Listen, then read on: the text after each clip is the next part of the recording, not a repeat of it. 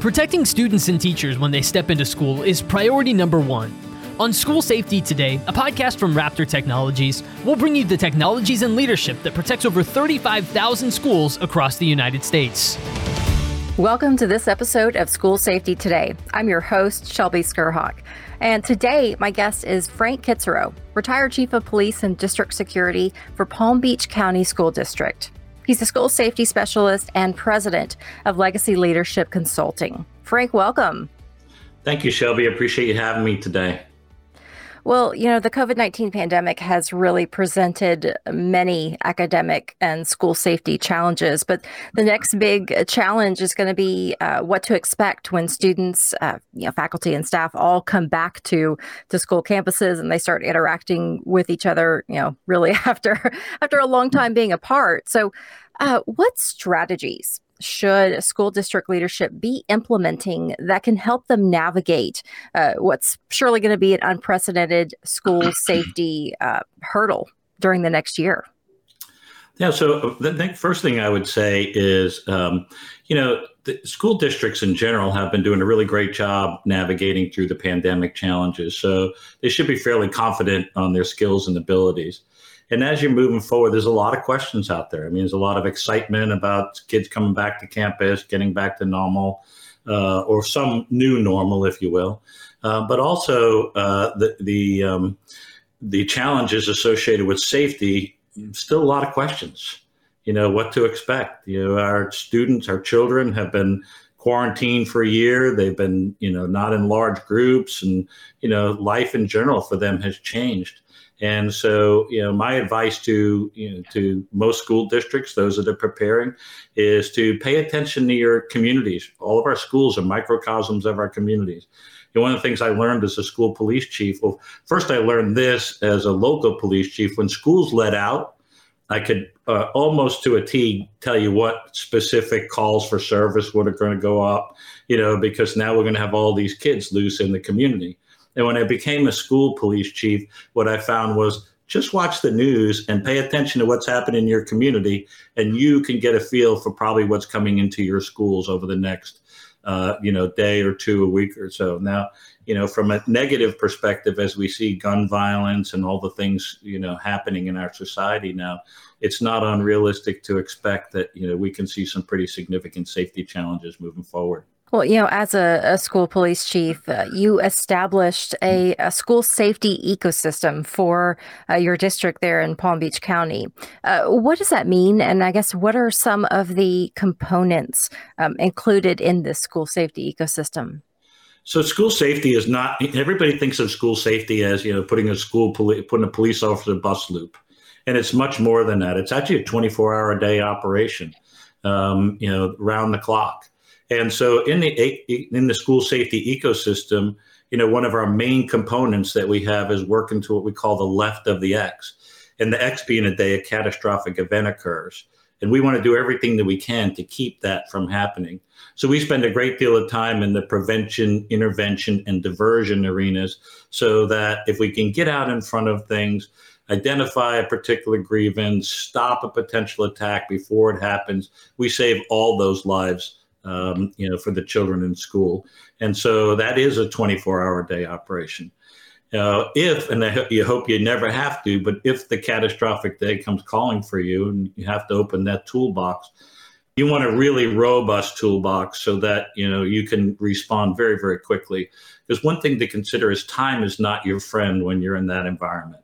And so the things that you do ahead of time are really really important. It's like having a bank account so in that toolbox, we look at things like safety and security and unified uh, command and reunification, you know, and, and all those types of things, technology, software, um, you know, all the things that will help you uh, if you have to open that toolbox to be efficient and effective, um, you know, and be able to respond to whatever that threat is quickly and isolate, neutralize, or eliminate that threat and so, um, you know, that's why the the technology pieces are so important. And probably one of the biggest, heaviest lifts is this whole reunification piece. If you think about it, you know, many high schools have 3,000 students or so in them, uh, or many of the Palm Beach County schools did. And so if you get a crisis, you've got 3,000 students in a crisis. Mm-hmm. If you have each of them has one parent, that's 6,000 people. Most of them have two, that's 9,000 people. And then you got staff, that's 10,000 people in a crisis. And just this one element alone, you have to match every student with every parent uh, and do it efficiently and effectively. There's no room for error. And uh, you can't be victimized by human trafficking or abduction cases or parental abductions. And all those things come into play that most people don't think about. And that's one of the great things about the um, the Raptor technology software on the uh, on the emergency management and reunification. It helps you manage that, and uh, and I tell you, it's a tall order when that day comes calling for you.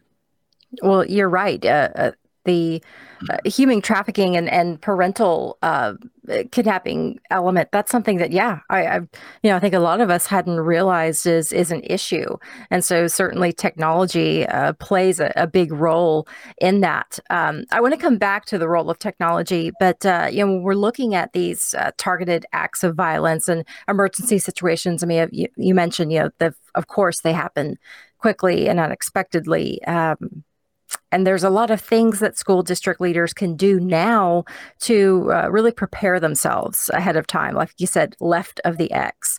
So, how important is it uh, to have a really robust communication process? And, and I guess what role does situational awareness play for uh, for the school superintendent and leaders during a school crisis? So your your communication process is absolutely essential. And you think about it, you have to be able to communicate with your key stakeholders in emergency, but equally important, you have to be able to uh, communicate with your parents, you know, the students. Uh, you know, this, this, you know, when you get to these types of events, these are um, probably one of the most critical days of their lives. And so it's important up front to make sure you have a good plan. Know how you communicate, make sure your parents are educated about how the communication process. You know, we all are school safety.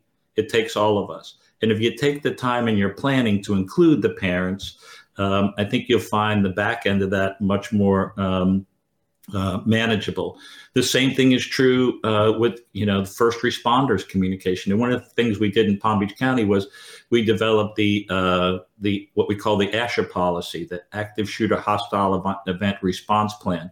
And I, and I tell you, I was really proud of my colleagues. We got every law enforcement agency, every fire department, fire rescue. We even had trauma centers. Um, we had the sheriff's department on board, and uh, and we sat down and it took us almost a year and we agreed ahead of time if this ever happens to us this is what we're going to do first. This is what we do second. This is who's in charge of what. This is how we communicate and those types of things. And the other thing i would recommend for school districts and this worked really well for us in palm beach county is is find a place we used to call it the tactical operations center where we would bring all the, in all the different feeds from you know the different uh, areas of the school district cameras in the schools, cameras on buses if you have that, all that kind of uh, all that kind of important information that is generally fragmented in the school district. If you bring it to one central location and you have strong policies and you train and you have efficient communication um, you know abilities you know, if that catastrophic event comes calling for you and people like the superintendent who are really going to be making um, life and death decisions at that point um, along with the incident command team, um, you have to have knowledge. You have to have situational awareness. What's happening? What do we know? How many children in our school? Where are they? What's the situation? How many? Is there an attacker? Is he armed? It, uh, you know, and so um, again, time is not the is not our friend in that environment, and so it's important for school districts to think about this. And if I was a superintendent out there right now, I would think about how would I handle this? What information do I need to have to make informed decisions, and uh, and what inf- what processes need to be put in place to ensure that we can handle these things efficiently and effectively. I know that's a long answer, but quite frankly, that's really a short answer when you think about all the things that have to be done. Right, right. Well, and that's just from the superintendent and and you know district leadership level. Uh, when you think about uh, within the schools themselves, uh, you know what actions should school safety um, leadership be taking to prepare teachers and staff uh, for navigating a catastrophic event? And I guess uh, what resources uh, you know should be available to assist them, uh, you know, before the event, uh, during and after? That's really a, a, great question. So these are the folks that are on the front line, and it's important when you are taking the time to build these plans that you be there to answer questions. You establish strong policies. You explain things, how things work, what happens around them. You know, as I teach, um, you know, some of the principals and and um, and teachers in the Palm Beach County School District, I want them to know when you're locked down in a classroom, what is happening around you. Okay, you are the, the center of attention. This is what's going on. So when you're in that classroom and you're in a lockdown uh, and you got the lights off and the windows, you know, and doors shaded, you know, it's dark, you're quiet. Seconds seem like minutes, minutes seem like hours, and hours seem like days. And you have to help those that are in charge and even the students navigate uh, the challenges there. And so, um, so it's important up front to build those plans, practice those plans, make sure everybody's well versed uh, you know, because it's again, I come back to the bank account scenario. What you invest in on the front end is what you're going to take out on the on the on the back end.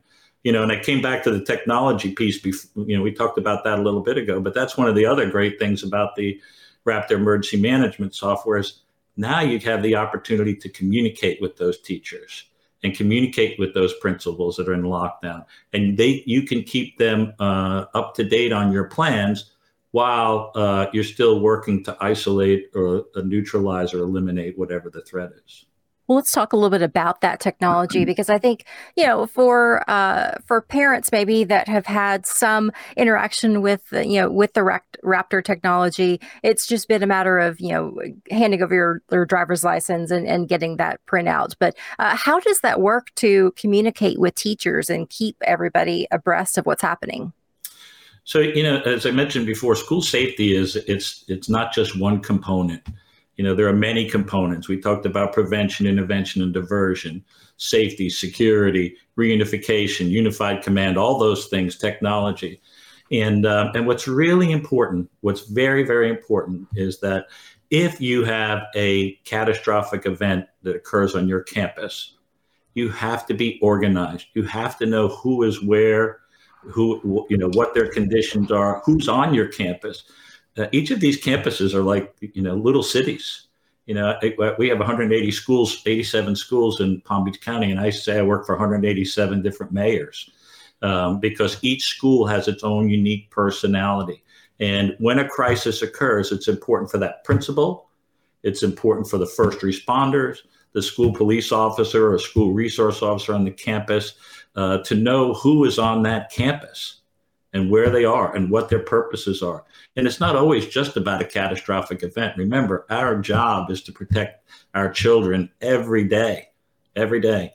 And it's not always a catastrophic event, it could be a number of things. And that's why it's so important to know who is on your campus. And so the technology brings us from that piece and helps us secure the perimeter, if you will, and helps us navigate safety throughout the course of the day you know, and get students home safely in the afternoon. But if the unthinkable happens, it'll prove to be a valuable resource. Well, you know, technology is, uh, you know, is exactly what we're talking about today, and uh, providing a safe and, and secure environment for school children uh, that is very complex. Um, so we've been talking about the role that technology plays in the school of uh, in the world of school safety, but uh, what should school district leaders consider when um, when evaluating the implementation of technology into their own school ecosystem? Um, that's really a great question. So I would start with first thing is take inventory. It's never a one size fits all. Take inventory of what you have now, what's working for you. Are you using it to the best of your ability? And then, and then when you take that inventory, start thinking about the potential scenarios uh, that could happen to you. Literally, just watch the news and uh, and think of you know ask yourself a simple question: If that happened here, would I know how to handle it? Would that happen here? Would I know how to, would I be prepared? If that happened here, do we have the resources to navigate that? If that happened here, can I save the most lives, as many lives as I can possibly save? And, uh, and you start there with that inventory. And then once you find you you know that's ultimately going to lead you to uh, the pluses and the minuses. And then the next thing you really need to think about is okay, if I want to go, if I want to become better at school safety and security, who do I need to collaborate with? Who are my key stakeholders? Who should I be reaching out to? How can they help me? You know, and paint a picture. What's your desired outcome? This is what we're looking to accomplish in safety in our school district. It is never one size fits all, but it starts with an inventory. And uh, if I, as a superintendent, as uh, many of my colleagues that are school police chiefs will tell you, um, begin with that and make sure that you're including all the key stakeholders that you possibly can uh, can have uh, on board and and know and know who they are, maintain contact, train together. Um, it'll make a big difference. Well, as the country struggles to really define the role of law enforcement, some school districts uh, have been removing police officers uh, from their school campuses. So, uh, I imagine you've got some uh, some opinions and thoughts, uh, you know, regarding the role the role of police officers on campus. Um, Will you share some of your insight uh, on the role that police officers on campus have, and, and I guess the impact that they can have on on students, teachers, and and uh, and the entire school ecosystem? So, um, so as I, have mentioned earlier, I, you know, I've been in this business 42 years, and uh, 18 years as a police chief, 15 as a local police chief, and three as a police chief in the school district. And I can tell you, policing in the school district is very, very, very different the approach is different, the training's different. And for those uh, um, school districts like Palm Beach County that are fortunate to have their own school based police department, um, you're, you're, able to integrate in with the district team. And so your approach is different. And so uh, what we have to be careful about when we're making these decisions is just lumping the, you know, or putting the word police and thinking we understand all, you know, everything that is related uh, to school safety. I'll give you an example. So just a small scenario. You know, if you if you have a student acting up in an environment, say a classroom, to the extent that the police have to become involved, you know, traditional law enforcement would probably not always, but probably go in and attempt to remove that student that's causing the trouble. In many cases, that student probably doesn't want to go. And so the situation is going to escalate. In the end, law enforcement will take care of what they need to take care of. Um, but that student now could be facing, you know, resisting arrest, assault on a police officer. Those are uh, things that can alter an entire life for that student moving forward. Now, you take two school based police officers, you put them in the same environment, and more often than not, what they will do is uh, they'll remove the rest of the environment. Instead of going right to that one student, they'll remove the rest of the classroom out and the teacher out. And then um, attempt to de-escalate and have a conversation with these with the student. And and i can tell you especially in a high school setting it's amazing to me. When you come in and you see some of these students and they you know they're pretty big especially the you know the the uh, the uh, male students. And so you know you look at them and you think you're talking to a grown man uh, but you're talking to a child, you're talking to a young person, you know, and I'm not an expert, but it's been told to me that, you know, their frontal lobe is not fully developed. And so you've got to, they don't think the same way that we do. So now picture this. So the officers go in, they remove all of the stimulus, de escalate, get, the, get that student to sit down and say, okay, what's causing all this today? Why are we here? And in many cases, what we find out is the student is homeless, they haven't eaten, um, you know, they there's some kind of family trouble and whatever it is, and then we're able to wrap the resources around that student to help them become successful and really, um, you know, not endure a um, you know a charge for you know a potential felony or misdemeanor. And so um, you know we hear the terminology you know the school to prison pipeline. Um, but i really honestly and truly when i see the way school police officers work. That is not the case in uh, in the majority of times, at least in the Palm Beach County School District. Explain that term. I'm not familiar with it. the school to prison. Mm-hmm. So uh, there's a general thought out there that you know if you put police officers on the campus, that they're more likely to see criminal violations and then therefore uh, more likely to arrest a student and then put them into the criminal justice system. Um, you know, and that that's typically how local policing will work. You, know, it's a different type of policing, but right. in school-based policing with the school police department, um, you know, that's not what happens. You got to remember when you have your own school police department, like uh, in Palm Beach County, you know, we work for the school board, we work for the school district, we work for the superintendent, we work with the principals. We, you know, we're part of that team. And so the approach is different, the training's different. You know, we're not somebody coming in from the outside. And so it's our job to do everything that we can to make those students successful and provide them with a safe and secure environment. Definitely.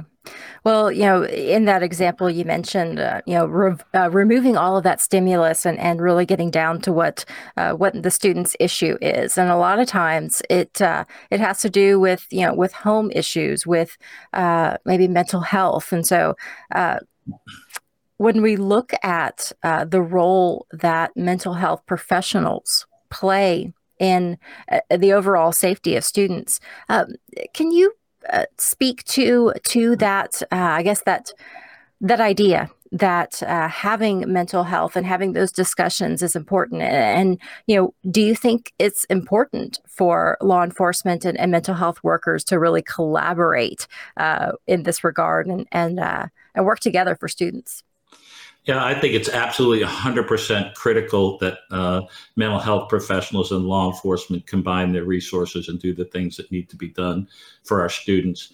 You know, we see this now on a national level. Um, I can tell you in, Palm Beach County, what we what I did was establish what we call a behavioral services unit, and we actually have detectives paired with mental health workers. And so, um, you know, you can alleviate a lot of the lower level issues at schools um, you know, by providing support to the student. But let's just look at it from a threat assessment perspective. And so, um, you know, we have a, a, a, person out there, in many cases, a student threatening to, you know, uh, do bodily harm, commit a targeted act of violence at a school.